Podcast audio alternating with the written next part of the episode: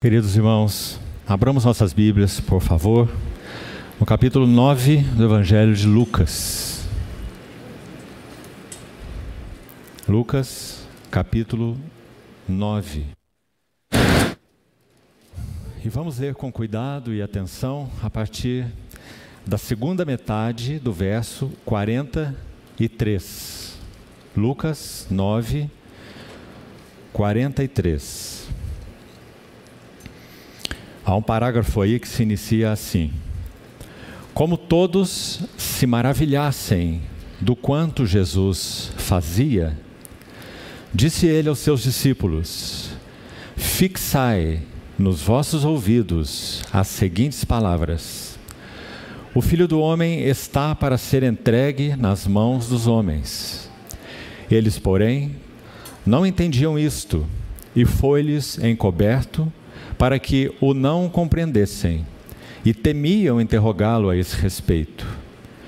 Levantou-se entre eles uma discussão sobre qual deles seria o maior. Mas Jesus, sabendo o que se lhes passava no coração, tomou uma criança e colocou-a junto a si. E lhes disse: Quem receber esta criança em meu nome, a mim me recebe. E quem receber a mim, recebe aquele que me enviou. Porque aquele que entre vós for o menor de todos, esse é que é grande. Falou João e disse: Mestre, vimos certo homem que em teu nome expelia demônios e lhe o proibimos, porque não segue conosco. Mas Jesus lhe disse: Não o proibais, pois quem não é contra vós, outros é por vós. E aconteceu que, ao se completarem os dias em que devia ele ser assunto ao céu, manifestou no semblante a intrépida resolução de ir para Jerusalém. E enviou mensageiros que o antecedessem. Indo eles, entraram numa aldeia de samaritanos para lhe preparar pousada. Mas não o receberam, porque o aspecto dele era de quem decisivamente ia para Jerusalém.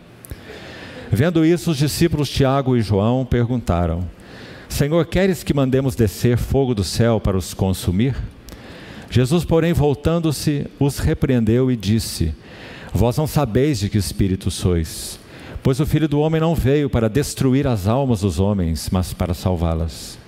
E seguiram para outra aldeia. Indo eles caminho fora, alguém lhe disse: Seguir-te-ei para onde quer que fores. Mas Jesus lhe respondeu: As raposas têm seus covis e as aves do céu ninhos, mas o filho do homem não tem onde reclinar a cabeça. A outro disse Jesus: Segue-me. Ele, porém, respondeu: Permite-me ir primeiro sepultar meu pai. Mas Jesus insistiu: Deixa aos mortos o sepultar os seus próprios mortos. Tu, porém, vai e prega o reino de Deus. Outro ainda lhe disse: Seguir-te-ei, Senhor, mas deixa-me primeiro despedir-me dos de casa. Mas Jesus lhe replicou: Ninguém que tendo posto a mão no arado olha para trás é apto para o reino de Deus. Vamos orar. Amado Pai Celestial, mais uma vez apresentamos a tua palavra lida e a colocamos nas tuas próprias mãos, para que tu mesmo, por tua graça, fidelidade, por nós, tua igreja, ministre aos nossos corações. Suplicamos a Ti, ó bendito Espírito Santo, que sopre uma vez mais sobre Tua palavra nessa manhã de comunhão e faça-nos ver a Jesus, além da letra. Fala-nos ao coração, tanto pessoal quanto coletivamente. Assim nós esperamos toda a habilitação da Tua parte para esse tempo de meditação na Tua palavra. Oramos no precioso nome do nosso Redentor, Senhor Jesus. Amém. Queridos irmãos, nós temos hoje um tempo bem mais resumido. Então eu gostaria de liberar o encargo que o Senhor colocou para o fecho desse tempo que estamos tendo junto desde a sexta-feira. Nós temos falado dentro desse tema o testemunho de Deus, o testemunho do Senhor tanto no aspecto pessoal quanto no aspecto coletivo para os irmãos que nos tiveram aqui nesses dias. No aspecto pessoal, nós vimos algo de Hebreus 11, a jornada daqueles que então viveram da fé e são registrados ali, cuja história está apresentada em livros do Velho Testamento: Abel, Enoque, Noé, Abraão, e fomos até aí. E ontem falamos um pouco rapidamente sobre Moisés, procurando mostrar quais são os fundamentos de um testemunho cristão. Nossos irmãos, quando fizeram esse convite a mim, eh, especialmente o irmão Neif, diz que esse era o tema que tem sido meditado de modo mais geral entre os irmãos aqui, esse tema testemunho. E buscando então a direção do Senhor, entendi que devia abordar esse mesmo tema. Então falamos sobre testemunho pessoal na sexta-feira à noite. Ontem nós meditamos um pouco sobre Apocalipse de 1 a 3 e vimos que no capítulo 1, aquele varão medida de Deus, o Cristo glorificado, é apresentado como aquele metro de Deus, o varão medida de Deus, diante do qual tudo no universo, nas assembleias, em nossas vidas, na criação, tudo será medido em função ou neste varão que Deus destinou e acreditou diante de todos, ressuscitando dentre os mortos. Atos 17, 31. E nós vimos que aquelas sete assembleias, igrejas, que são descritas no livro de Apocalipse, elas estão diante desse varão do capítulo 1. Então nós podemos ver esse quadro dessa maneira: o varão aprovado por Deus, Apocalipse 1. Que visão João teve? Caí aos seus pés como morto. Ele, porém, me disse: Não temas, eu sou o primeiro e o último, aquele que estive morto, mas estou vivo pelos séculos dos séculos e tenho nas mãos as chaves da morte e do inferno. João vê na sua mão direita aqueles mensageiros foi o que vimos ontem, aquelas sete estrelas, os mensageiros das sete igrejas. Quem são eles? A questão, como tive a liberdade de partilhar com os irmãos, e fique isso ao teu juízo, ao teu entendimento, mas a mim é muito claro, que não se refere a nenhuma função oficial na igreja de Deus, por causa da época em que João escreveu o Apocalipse final do primeiro século, o último apóstolo, numa condição em que a igreja já estava degradada na sua profissão de fé geral, falando de modo geral, muito degradada. Aliás, quando Paulo escreveu as epístolas para Timóteo, ele já deixou clara essa degradação. Ele não se refere ali na última epístola dele, 2 Timóteo.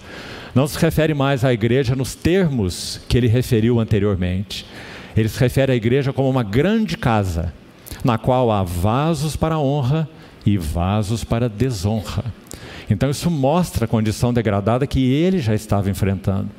Por isso ele disse a Timóteo: foge dessas coisas, foge das paixões da mocidade, segue a justiça, a fé, o amor, a paz, com aqueles que de coração puro invocam o Senhor. Você vê a condição degradada? Mais ou menos 30 anos depois da epístola de Paulo a Timóteo, é que João escreve o Apocalipse. Então a condição está ainda mais degradada. E não somente por isso nós sabemos que essa era a condição, mas por causa das palavras de João no Apocalipse. Quais são as palavras? Quem tem ouvidos? Tão claro, não é? Não todos, mas quem tem ouvidos? Claro que o Senhor deseja que todos tenham ouvidos. Mas quem tem ouvidos? Quem tem ouvidos, ouça o que o Espírito diz às igrejas. E ainda não somente isso, mas ele diz: ao vencedor, singular. Não significa que haveria um vencedor em cada assembleia, não. Mas significa que ele não diz aos vencedores. Como se houvesse a possibilidade de uma massa toda responder ao que ele tinha falado. Meus irmãos, o Espírito Santo interage com as nossas vidas. Ele não é um rolo compressor que passa por cima de nós, violentando nossas vontades, nossos desejos, nossos sentimentos. Nós temos um Senhor que é o Todo-Poderoso, gentil. E Ele sempre estará, como vimos na carta à igreja de Laodiceia, à porta. Eis que eu estou à porta e bato. E mais uma vez, como é o tema geral para sete igrejas, se alguém ouvir se alguém ouvir a minha voz. Então eu entrarei e cearei com ele e ele comigo. Então você vê que essa é a nota, não há como fugirmos disso. Então, quem são esses chamados vencedores? Ao que vencer eu darei sete vezes, nas sete cartas. São aqueles que têm ouvidos. para ouvir o que o Espírito tem dito às igrejas.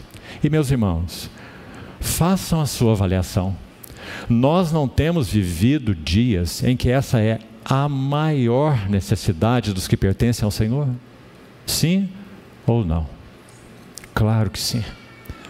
A nossa necessidade suprema é voltarmos a ouvir desimpedidamente o falar do Senhor nos nossos corações, tanto pessoalmente quanto em termos coletivos.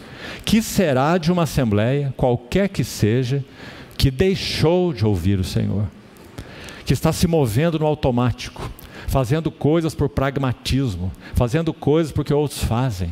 O que será de uma assembleia assim?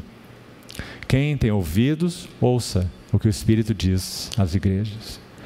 Sem dúvida, é o sentimento de muitos e muitos irmãos sérios com o Senhor, que nós estamos, sim, na iminência do glorioso retorno do nosso Senhor Jesus. E sabe o que é dito quanto a esse retorno? Tantas coisas gloriosas são ditas. Sabe uma delas?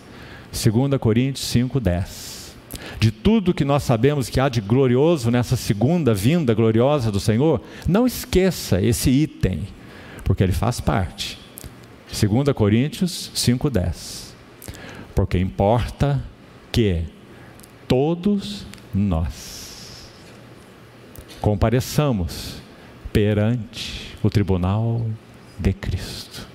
Não é um tribunal grande trono branco de Apocalipse 20, é o Bema é a palavra no original, que significa uma tribuna de família.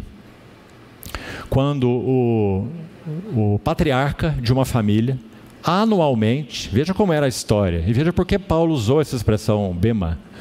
Ele chamava anualmente toda a família, o patriarca.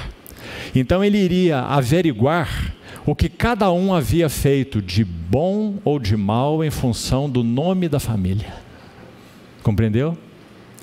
Importa que cada um de nós compareçamos perante o tribunal de Cristo. É tribunal familiar. Ali não será decidido nossa, eh, nossa salvação ou nossa condenação. Ela já foi decidida. Todos que creem nele já passaram da morte para a vida. Ninguém nos arrebatará das suas mãos. Mas o tribunal de Cristo é uma outra questão. E a questão central dele qual é? Está escrito ali: testemunho. O que foi de, que fluiu de nossas vidas que realmente glorificou o Senhor? Mas o que foi que fluiu que desonrou ao Senhor? Então, no contexto da tradição, do que isso era, era feito, todos aqueles que honraram o Senhor com suas vidas e seus testemunhos, eles eram honrados diante da família. Mas aqueles que desonraram o Senhor eram desonrados diante da família. Porque o nome do Senhor ou naquele caso, o nome do patriarca estava sobre aquela família. Então, esse é o contexto. Por isso, meus irmãos, que nós precisamos fugir correndo de uma linha, se é que posso chamar assim, não é? de pregação teológica, não, não, gosto de usar essa palavra, porque isso nem teológico é, está fora de qualquer teologia, que se chama hyper grace. Corra disso porque isso eh, tem levado os irmãos à leviandade, à libertinagem, hipergraça. Nosso Deus não é o Deus da hipergraça, Ele é o Deus de toda a graça, que em Cristo nos chamou à sua eterna glória. E por causa dele ser quem é e ter pela graça nos chamado para a sua glória, então Ele disciplina os seus filhos. Porque se Ele não fizesse isso, nós seríamos bastardos e não filhos. Hebreus capítulo 12. Então, meus irmãos, como o inimigo de Deus é sutil. Como nós comentamos ontem, aquela palavra que está escrita aqui no hall de entrada dos irmãos, santidade, essa palavra tem sido perdida no meio do povo de Deus, porque ela significa separação. E o quanto nós temos sido separados para Deus nas motivações, nas intenções, no coração, nas vestimentas, na conduta, no amor, na fé, na decência, no palavreado, na conversação, em todos os níveis. Não é assim, meus irmãos. Por que a igreja de Deus tem perdido o vigor dessas coisas? Porque nós temos sido uma igreja sem muros, como também falamos ontem. Neemias trouxe aquela última pequena leva, poucos homens com ele, na terceira leva de cativos que saiu da Babilônia, a terra da mistura, da confusão, da idolatria. Tinha sinagogas lá, lembre-se. Aliás, as sinagogas foram criadas lá. E eles tinham a Torá, podiam ler a palavra. Eles tinham os salmos, podiam cantar louvores. Eles faziam orações nas sinagogas. Palavra, louvores, orações. Mas eles não tinham aquilo que para o Senhor era supremo. E o que era supremo? O altar. Para oferecer os sacrifícios aceitáveis ao Senhor, porque eles nem estavam num ambiente onde eles poderiam edificar altar. Nunca foi edificado altar na Babilônia, porque havia uma proibição do Senhor. O altar do Senhor está em Jerusalém. Que, claro, tipologicamente falando hoje, fala da realidade da pessoa e obra de Cristo como central na visão, no culto, nos relacionamentos, na mensagem, na vida da igreja. Se ele não está entronizado nesse centro da vida da igreja em todos os aspectos, onde ele está? Altares a quem estamos edificando? E é claro, meus irmãos, o culto ao Senhor é extremamente importante, sublime, se é oferecido a Ele. Mas pense sua vida muito além do culto porque do que nós chamamos culto, porque a nossa vida é um culto a Deus. Se há algo que o, o, chamado movimento puritano, se você conhece um pouco da história da igreja, se há algo do que ele trouxe, já lá no século XVII foi quando ele aconteceu. 80 anos mais ou menos depois da reforma, que deixou tanta coisa para trás, embora tanta coisa importante e linda tenha sido restaurada durante a reforma, por tantos homens, até na pré-reforma. Mas mais ou menos 80 anos depois, ali está esse avivamento puritano. Uma das coisas de tantas do legado que eles deixaram para todos nós e que precisa, como temos dito, ser recuperado nos nossos dias, sabe qual é? Não existe vida secular e vida sagrada. Só existe vida sagrada. E tudo que nós fazemos deve estar ligado ao sagrado. Palavras, motivações, interesses, projetos, relacionamentos, conversação, vestimentas, tudo. Do contrário, nós estamos vivendo uma dicotomia na nossa relação com o Senhor. E quero repetir para você, já vamos entrar no texto de hoje, não temos muito tempo pior que uma esquizofrenia psíquica, e creio que você sabe o que é isso, né? Essa doença triste, viver em dois mundos, um ilusório e o outro real. Pior que ela é a esquizofrenia espiritual. É procurar andar servindo dois senhores, viver em dois mundos. Um mundo é o mundo do domingo, quando vimos ouvir a palavra e adorar o Senhor. O outro dia é o mundo da segunda-feira de manhã, quando tudo começa esquizofrenia espiritual. Meus irmãos, o chamado do nosso bondoso Senhor e Salvador é para que vivamos vidas integrais. Se os teus olhos forem bons, simples, aplos, significa não divididos.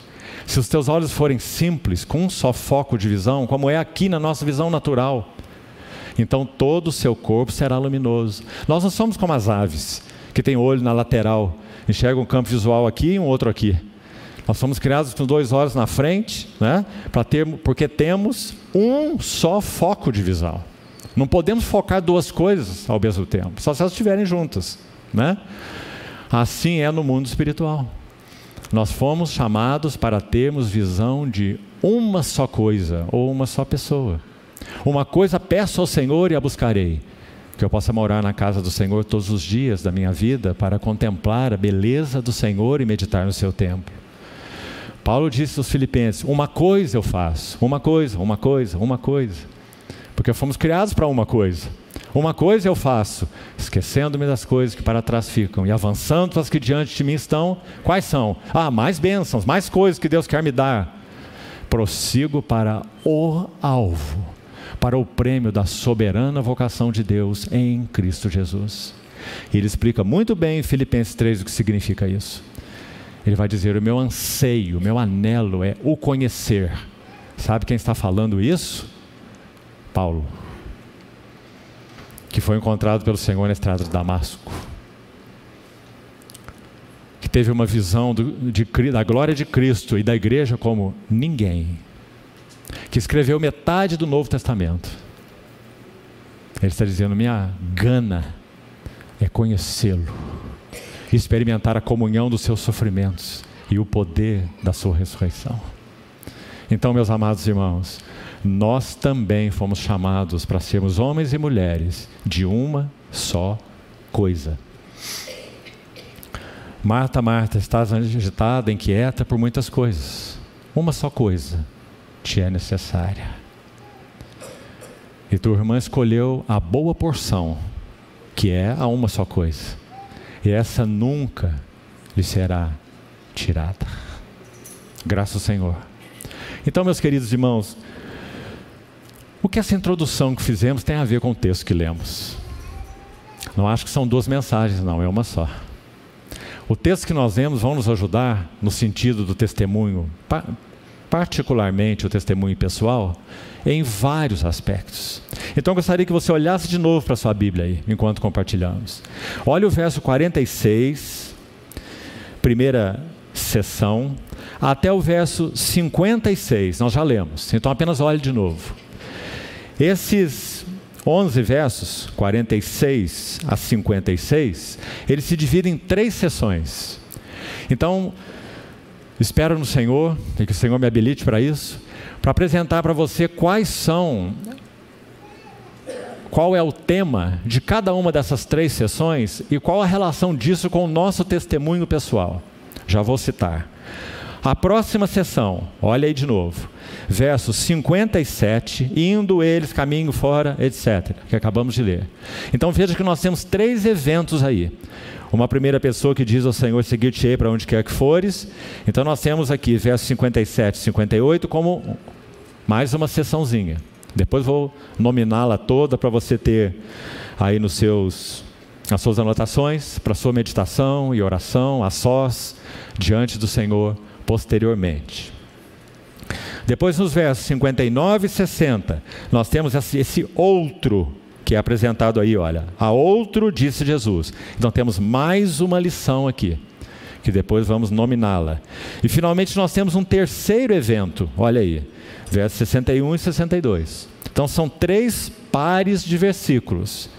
57, 58, 59, 60, 61, 62. Verso 61 diz: A outro ainda lhe disse, ou outro ainda lhe disse, né? Seguir-te-ei, Senhor, mas deixa-me primeiro ir despedir-me dos de casa. Então o que, que está acontecendo aqui? Na primeira grande sessão aí, 46 a 56, ouça então com atenção, nós temos três formas de egoísmo. Então, se nós fôssemos dar, talvez seria bom fazer isso, um tema geral do nosso encargo para essa manhã seria obstáculos ao pleno testemunho do Senhor em nossas vidas. E esses versículos de 46 até os 52 vão nos ajudar, aos 62, vão nos ajudar imensamente. Porque então, na primeira sessão, repetindo, nós temos três formas de egoísmo pessoal. Na sessão menor, de 57 a 62, nós temos três tipos de seguidores de Jesus.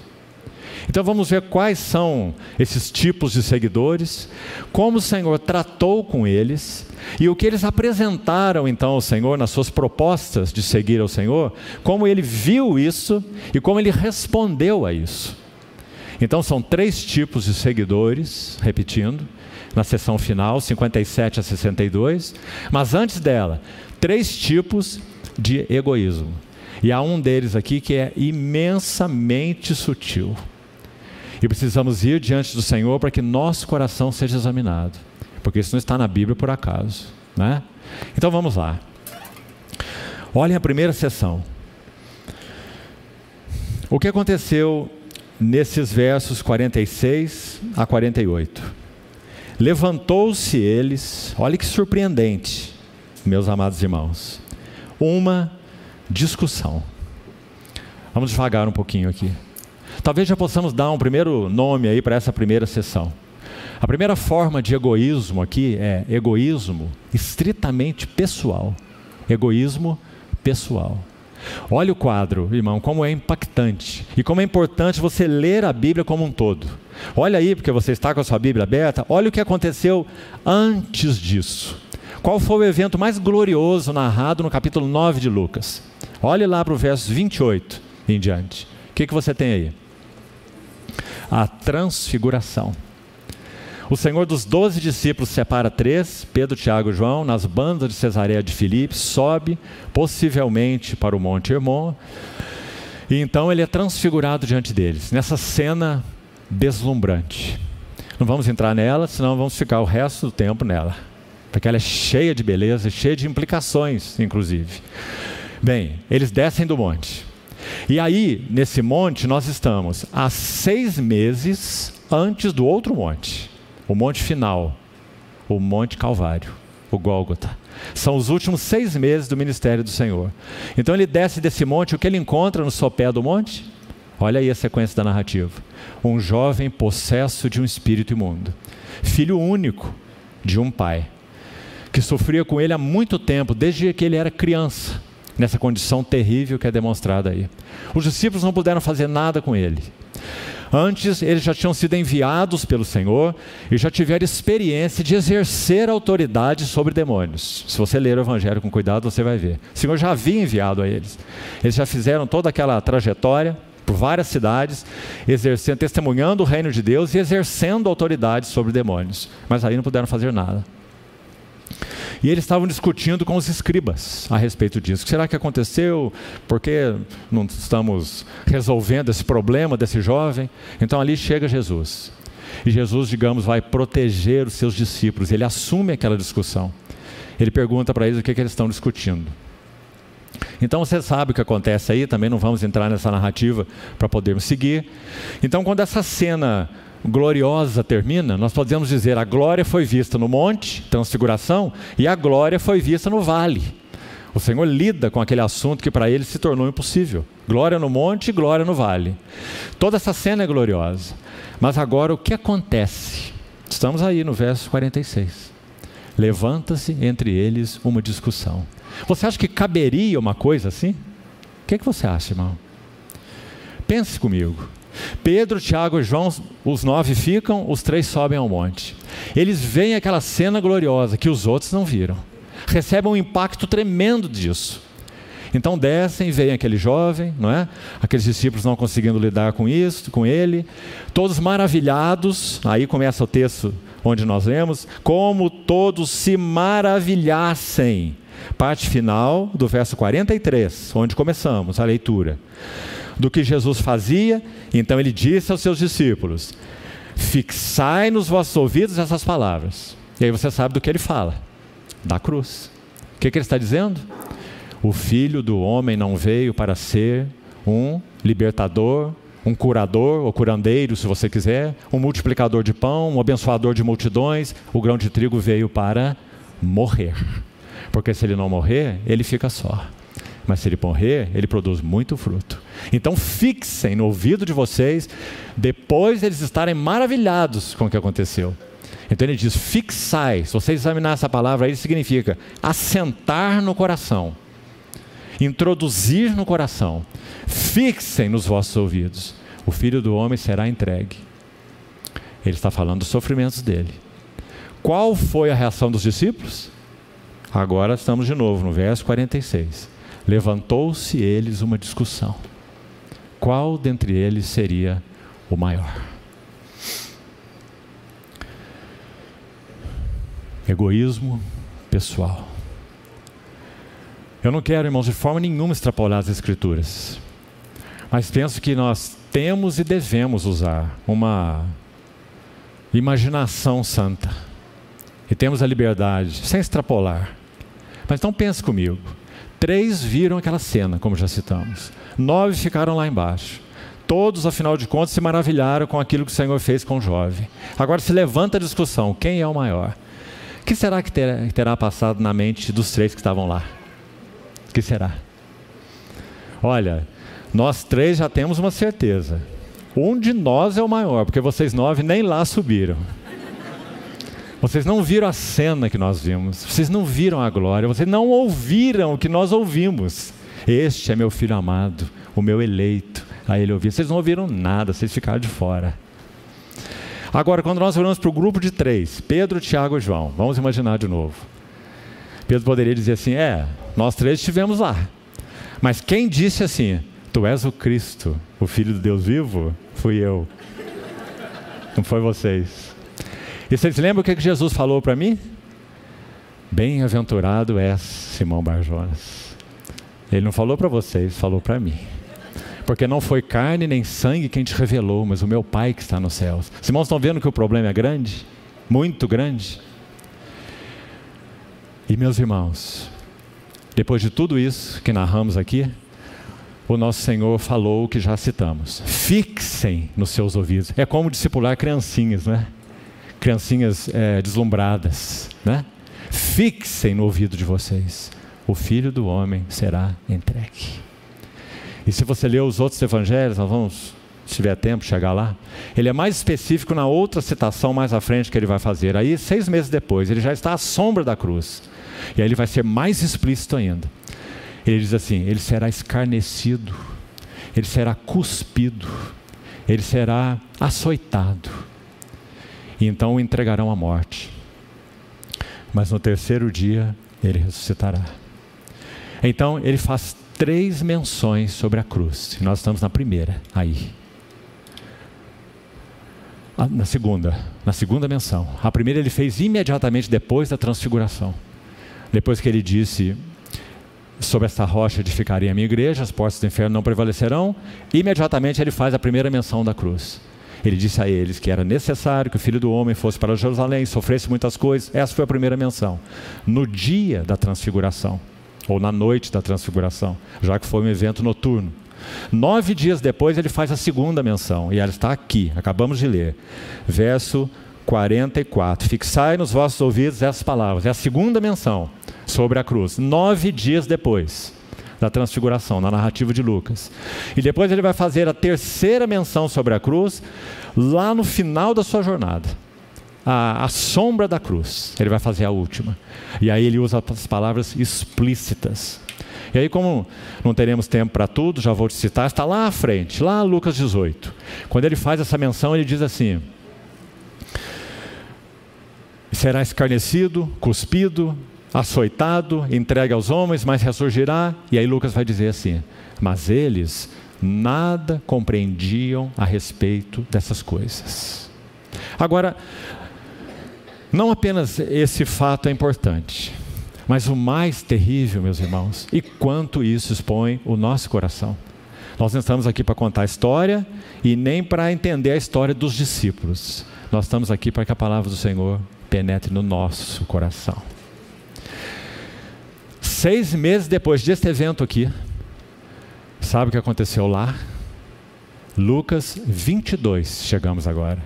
Anote só para depois você fazer o seu estudo. Lucas 22. Olha a cena.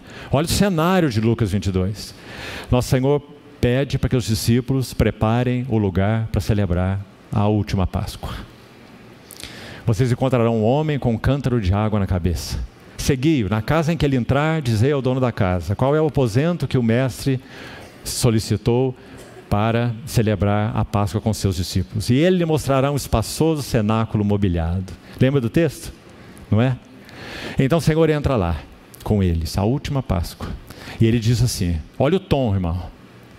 Tenho desejado ansiosamente comer esta Páscoa convosco, antes do meu padecimento. Padecimento. Então ele parte o pão, entrega a eles. Sabe o que acontece em seguida, irmão? Lucas 22. Levantou-se entre eles uma discussão sobre quem seria o maior. Impressionante, meus amados irmãos. Eles não compreendem nada do coração, do espírito, da mente do nosso Senhor Jesus. Egoísmo pessoal na primeira menção, para partir para o outro elemento aí. O Senhor, nessa discussão narrada aqui, Lucas 9, ele coloca um menino diante deles. Não é o que está aí no texto? toma uma criança e põe no meio deles. E diz: Quem receber essa criança em meu nome, a mim me recebe. O que será que ele está ensinando? Será que o Senhor está desconectado do que está acontecendo? Será? Ou será que ele está falando alguma coisa, respondendo a essa discussão sobre quem seria o maior? É claro que ele está. Então o que, que ele está dizendo? Talvez, o texto é claro, né? Mas talvez seja bom nos lembrarmos de uma palavra explícita de Paulo em Romanos 12, verso 16. Ele diz assim: Não sejais sábios aos vossos próprios olhos. Em lugar de ser desorgulhosos, olha o que Paulo diz: condescendei. Condescendei. Desçam ao nível de. Condescendei com. Algumas versões dizem assim: aquele que é humilde. Já seria uma coisa importante, mas na verdade o termo original é mais amplo. Diz assim: condescendei com aquilo que é humilde. É mais do que com aquele que é humilde, é com tudo aquilo que é humilde. É humildade na sua apresentação, é humildade, humildade nas suas palavras, é humildade nos seus relacionamentos, é humildade na sua conduta, é humildade nos seus pontos de vista. Condescendei com aquilo que é humilde, mais do que com aquele que é humilde. Então, quando o Senhor põe essa criancinha lá, está aí a mensagem. Vocês estão tentando descobrir quem é o maior? Condescendei com aquilo que é humilde. Esse que sabe nada, não é? Esse que não tem instrução nenhuma, esse que é dependente de todos, esse que é um inocente, não é? Esse que tem aí uh, pouco de ou nada de caráter formado nele, esse aqui pequeno, condescendam com ele.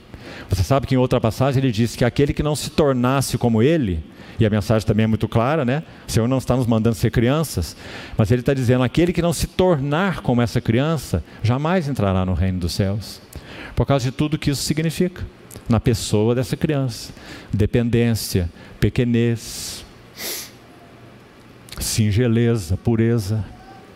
Então ele trata essa primeira lição assim. Sabe como ele trata a segunda? É muito impressionante. Lá em Lucas 22, que eu já citei. Faça depois o seu estudo. Por enquanto, me escute. Então o Senhor partiu o pão, falou do seu padecimento, seu coração está cheio de angústia. Pouco depois ele vai fazer o que naquela noite mesmo? Para onde ele vai depois que termina o partir do pão? Vamos lembrar? Para o Getsemane. E o que ele vai dizer lá? A minha alma está profundamente angustiada até a morte. Ele chamou aqueles três de novo para ir lá orar com eles, e o que eles fizeram? Dormiram.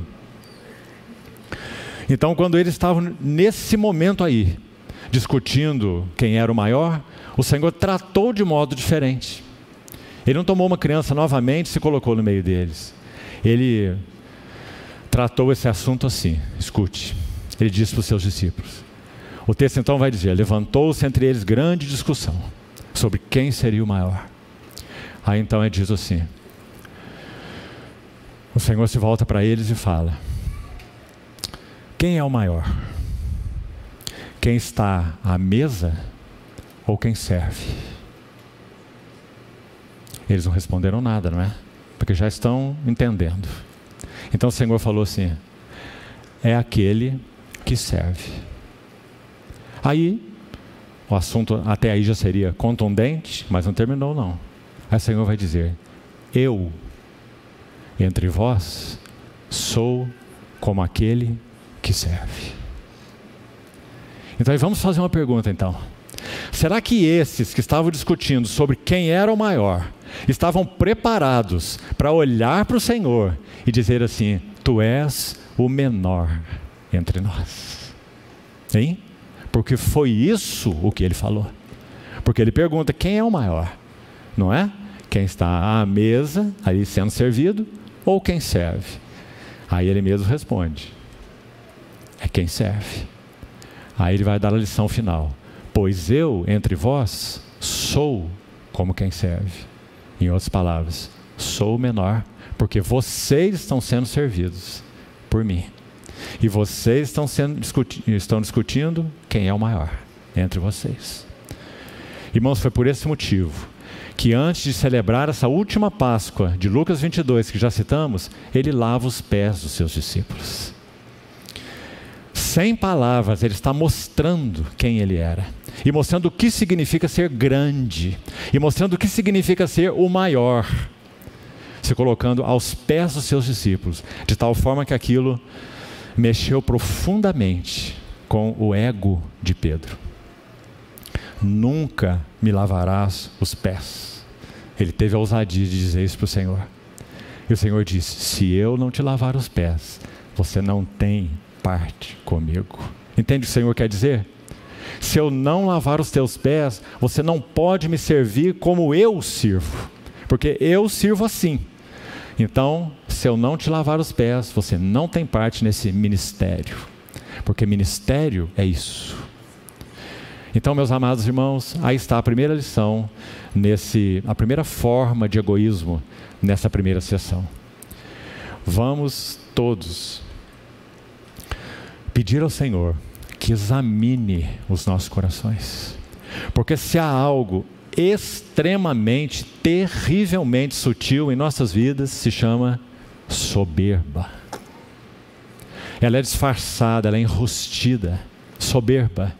Então precisamos, na luz do Senhor, Salmo 36, 9: Em ti está o manancial da vida, e na tua luz nós vemos a luz.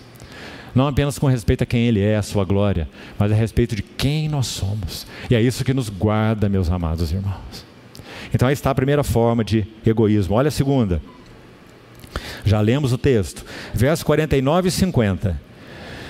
João diz: Mestre, vimos certo homem que em teu nome expelia demônios e lhe proibimos porque não segue conosco. Mas Jesus lhe disse: Não proibais porque não é contra vós, é por vós. Qual a segunda forma de egoísmo aqui? Bastante delicada e sutil também. Egoísmo de grupo, egoísmo coletivo. Se nós quisermos trazer aqui para a nossa história, e vale obviamente para todos nós, todas as assembleias do Senhor, egoísmo corporativo, egoísmo de assembleia. Ah, eu pertenço a tal e tal assembleia, e lá nós temos isso ou não temos aquilo. E os que não seguem conosco deviam seguir conosco. Não seguem conosco é porque não nos conhecem. Se nos conhecessem, abandonariam tudo para seguir conosco. Egoísmo corporativo, egoísmo de grupo. Então, quando João apresenta esse que não seguia com eles, mas que expulsava demônio em nome do Senhor, aí está o que o Senhor disse: Não lhe proibais. Mas tem mais um motivo interessante aí, meus irmãos. O Senhor sabe que todos eram contra ele. Ele foi, Isaías 50, o servo do Senhor que andou em trevas, sem luz nenhuma para onde ele olhava, ele não via luz nenhuma, nem para o seu colégio de discípulos ele via luz. Nós estamos vendo aí o que, que ele via nesse colégio de discípulos, não é? Então ele sabe que todos são contra ele. Então ele diz: Olha, nesse mundo que tudo é contra mim, então aquele que não é contra nós ou contra vós, é por vós. Então não o proibais. Egoísmo de grupo. Pense, ore, medite isso à parte depois. Não, não podemos entrar em detalhes tantos. O último dessa primeira sessão, versos 51 a 56. Egoísmo na forma de zelo pelo Senhor. Quando o Senhor manifestava no próprio semblante uma intrépida resolução de ir para a cruz, ir para Jerusalém, ele passa por uma aldeia de samaritanos, que então entende que ele manifestou essa decisão, até no semblante, de ir para Jerusalém e cumprir a missão do Cristo, do Messias, para o qual ele veio. Então eles não querem recebê-lo. E aí se levantam esses aí, mestre não queres que façamos descer fogo do céu para destruir essa aldeia, porque afinal de contas, se eles não querem receber o Cristo, eles não são dignos de nada, então vamos matá-los, vamos destruí-los. E o Senhor diz: Vós não sabeis de que espírito sois. Que frase, meus irmãos, que palavra para esses discípulos. Porque o filho do homem não veio para destruir almas dos homens, mas ele veio para salvá-las. Agora a pergunta então, por que eles fizeram essa proposta para o Senhor? Queres que façamos descer fogo do céu? Acho que eles estavam pensando em Elias, certamente. Né? Como Elias fez, nós também podemos fazer, Senhor. Mais ainda, nós somos teus discípulos. Ele nem o Senhor viu, nós somos os discípulos teus. Então, egoísmo disfarçado de zelo pelos interesses do Senhor. Eles acharam que os interesses do Senhor eram destruir os samaritanos. E essa é uma outra terrível forma de egoísmo. Foi o que, de novo, Paulo também, escrevendo aos Romanos, chama de zelo sem entendimento. Sem discernimento de qual é a mente do Senhor, qual é o coração do Senhor, qual é o espírito do Senhor. Meus irmãos, um, um é, mestre da palavra anglicano, viveu no final do século XIX, muito conhecido pelos que gostam de estudar a Bíblia é, mais profundamente, chamado Westcott. Você já deve ter ouvido esse nome. Era um bispo anglicano, muito profundo na palavra do Senhor e foi muito usado pelo Senhor naquele tempo, final do século XIX. Olha o que ele disse. Se referindo aos seus dias, isso então é final do século XIX, 1800 e tanto, terminando o século XIX. Ele disse assim: A igreja nos nossos dias precisa desesperadamente ouvir, em particular, as mensagens do livro de Jeremias e da Epístola aos Hebreus. Por quê? Ele disse assim: por, é, e deveria ouvir a voz desses dois livros, Jeremias e Hebreus, enquanto nós temos tempo para receber essa mensagem e usá-la. Bem, nessa frase que eu citei, ele não explica por que esses dois livros no seu contexto. Mas eu quero fazer uma sugestão para você, conhecendo o contexto dessa época. Primeiro, o livro de Jeremias, porque ele via o quanto a igreja dos seus dias já estava em uma franca apostasia. Então aí está a mensagem de Jeremias, é a mais contundente sobre a apostasia. E a Epístola aos Hebreus, por quê? Porque a Epístola aos Hebreus é que apresenta os privilégios que nós, como cristãos, temos mais elevados: vocação celestial, habitação no Santíssimo, é, a, a chegar-nos é, ao Monte Sião, herança, prêmio, são os temas de Hebreus. Então, apresenta os privilégios mais altos, nós como, uh, nós como cristãos, e por isso apresenta as exortações mais solenes. Um grupo de irmãs compartilhando sobre a Epístola aos Hebreus, um pequeno grupo de irmãs, só irmãs, e encontrando uma certa dificuldade por causa da contundência das exortações que há no livro de Hebreus. Então, uma irmã disse assim para outra: É difícil compartilhar sobre esse livro, não é? Porque parece que quando você lê o que realmente a palavra diz, que é tão claro naquelas exortações, cinco exortações compõem aquele livro de Hebreus, tão profundas, tão penetrantes, a tendência imediata é nós nos acomodarmos de alguma maneira. Mas não, não, não é tanto assim, calma, não vamos ser assim tão radicais, tão extremos. Mas essa é a epístola aos Hebreus, por isso corremos dela. Oh, meus irmãos, imagine esse servo do Senhor dizendo isso há mais de 100 anos atrás.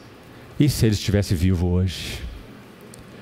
Apostasia, filosofias, vozes estranhas para todos os lados. A epístola, o livro de Jeremias, no capítulo 2, nós citamos ontem Oséias 11, o capítulo 2 de Jeremias é comovente. O Senhor falando para o seu povo.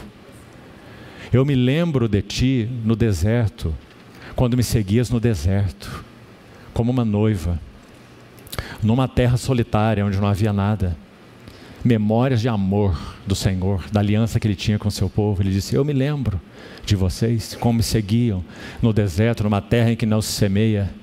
Então ele faz a pergunta assim: escute, Jeremias 2: Qual foi a injustiça que os vossos pais acharam em mim, para de mim se desviarem? Que pergunta, irmão. Você tem se escandalizado do Senhor? Você tem se desviado do Senhor? Então responda essa pergunta. Qual foi a injustiça que você achou nele para você se desviar dele? E ele continua assim: indo, se desviaram de mim, indo após a nulidade dos ídolos. E ídolos são muitos, né? Todos aqueles que levantamos o nosso coração que competem com o Senhor indo após a nulidade dos ídolos. E olha como ele termina o verso: e se tornando nulos eles mesmos. Porque nós sempre vamos nos tornar semelhantes àquilo que amarmos. Sempre. Se amarmos o Senhor, nos tornaremos semelhantes a Ele. Mas se amarmos outras coisas, ou outras pessoas, mais do que a Ele, nós também nos tornaremos semelhantes a elas, ou aquilo que amamos, porque é um princípio espiritual. Então, essa é a mensagem de Jeremias. Então, estão aí as três formas de egoísmo. Examine depois você no seu estudo com cautela. Vamos concluindo. Dos versos 57 então a 62, o que, que temos aí? Três tipos de seguidores de Jesus.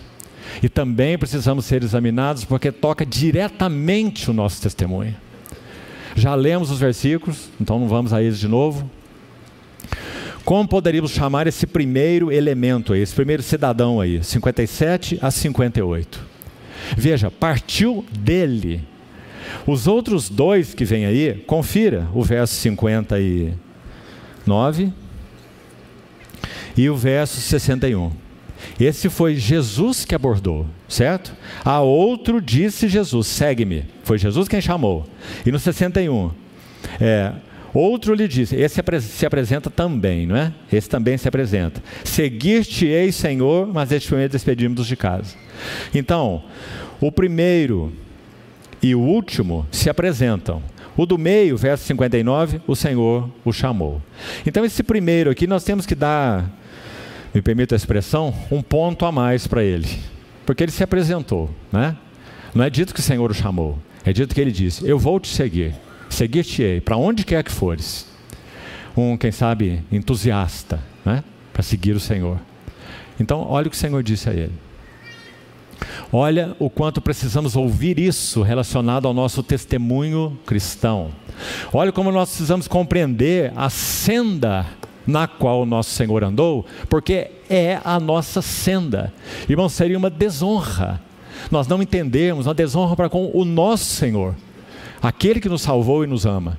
Nós entendemos a nossa senda como diferente da dele. Não, ele sofreu. Agora, é para que eu tivesse toda a abundância da terra. É isso que a palavra de Deus ensina? É. Se alguém quer ser o meu discípulo, a si mesmo se negue. Tome sua cruz e me siga assim, na senda da rejeição. Meus irmãos, se o Senhor tardar, e sei que os irmãos aqui têm dado atenção para esse assunto.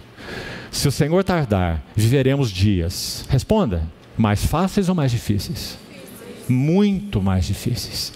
E agora responda a outra pergunta. Nós temos desde já aprendido a seguir a Cristo na senda da sua rejeição?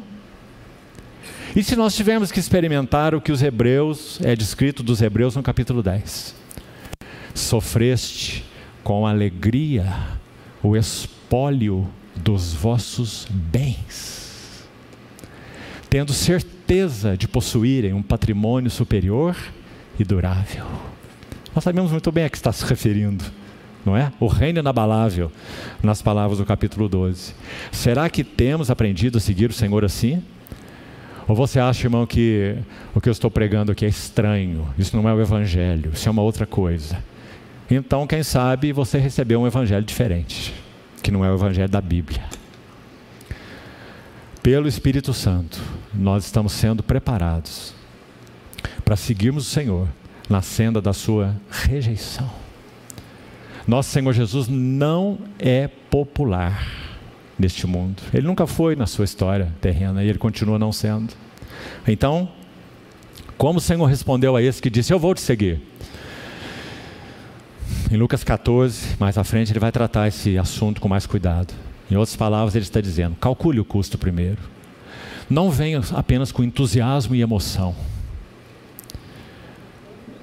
As raposas têm seus covis, e as aves do céu têm os seus ninhos.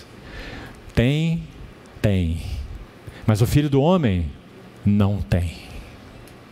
Você vê nesse versículo? não tem onde reclinar a cabeça. Então diz: Você vai me seguir. E quando você vivenciar comigo o que pertence a mim, você está pronto?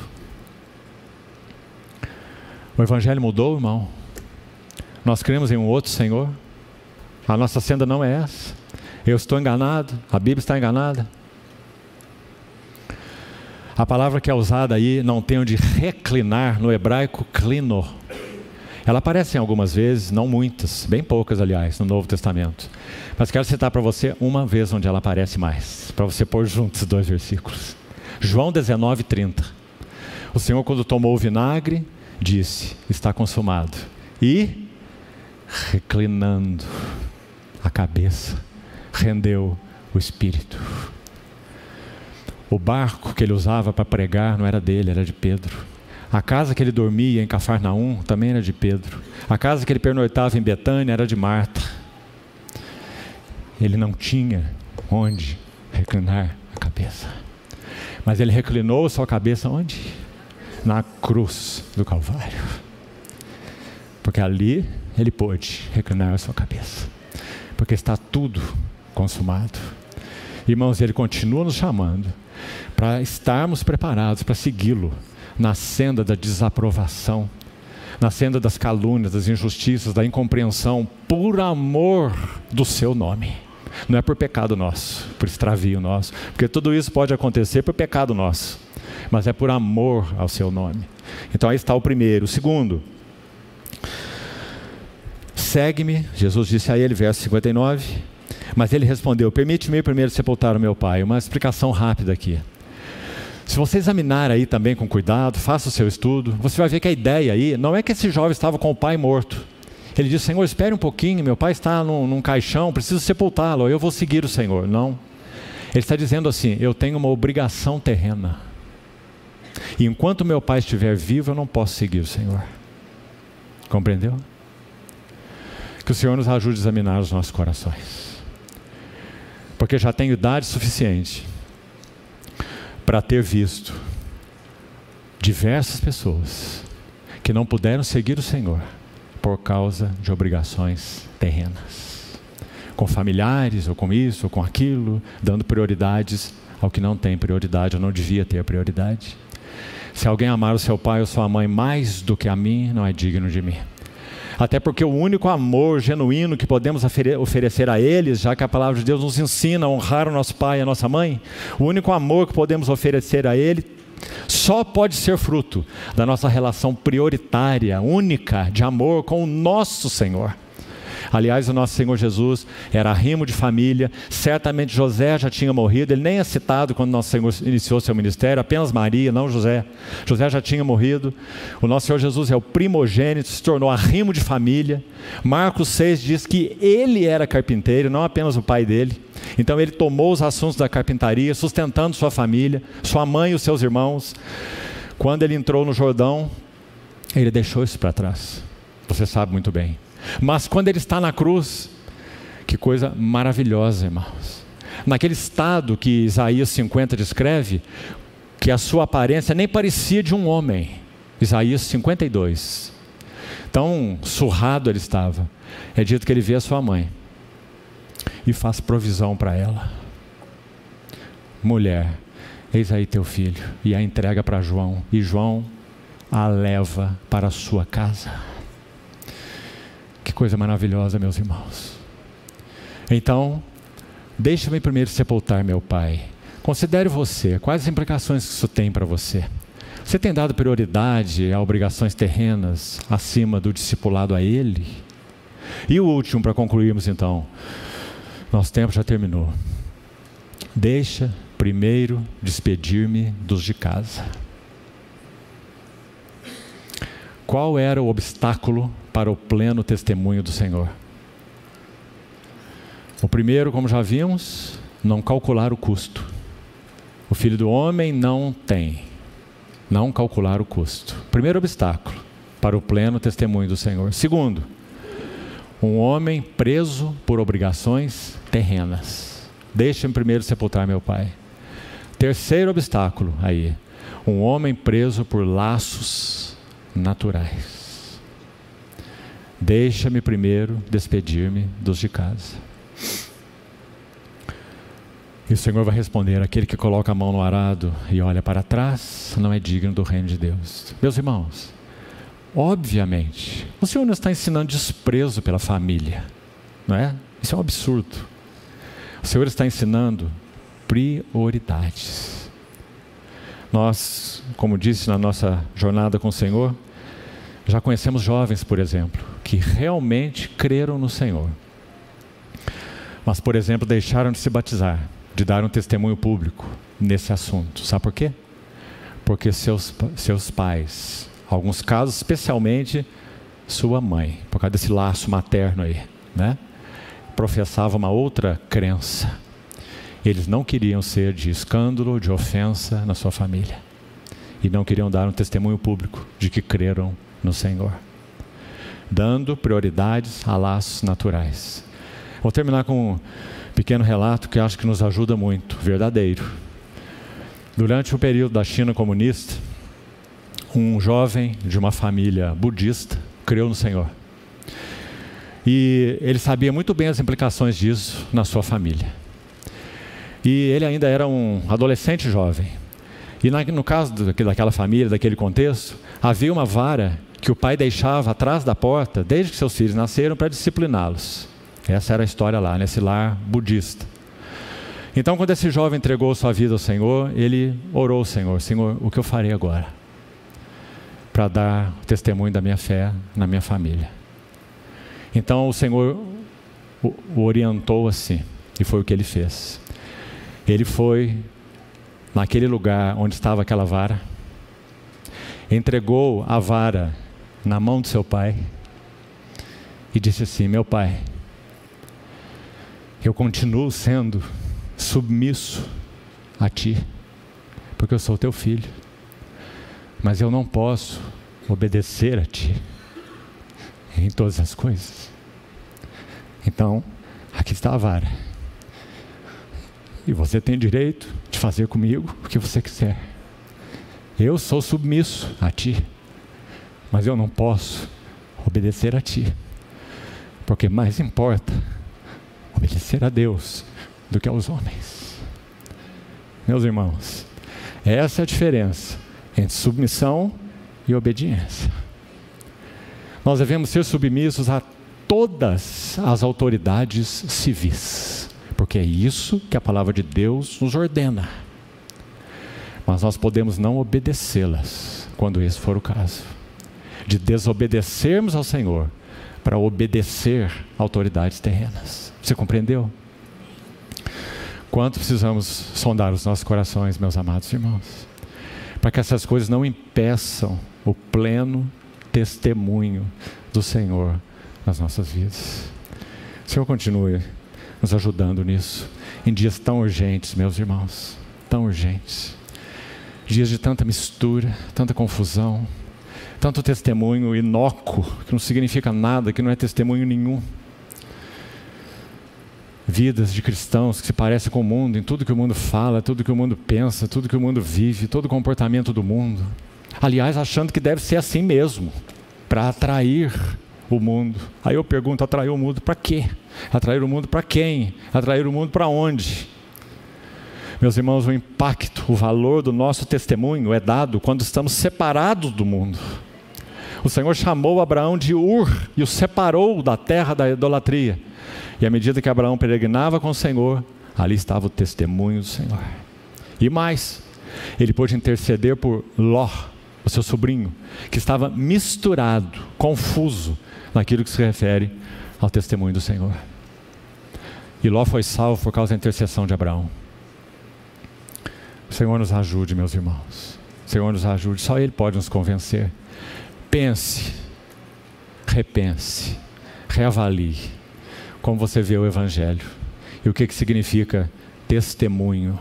Está escrito naquela coluna. O Senhor continue assim falando ao nosso coração. Vamos orar. Amado Pai Celestial, colocamos nas tuas mãos mais uma vez essas palavras que foram compartilhadas. E mais uma vez te pedimos honestamente tudo aquilo que não proveio da tua boca e do teu coração que caia por terra. Mas que aquilo que proveio de ti, por tua misericórdia, Senhor, permita que seja semente que germine no nosso coração e que produza fruto de honra para o teu testemunho e para o teu nome. Assim nós te pedimos, no teu precioso nome. Socorre-nos, Senhor. Sê conosco, fica conosco em dias de densas trevas. Assim nós oramos. Amém.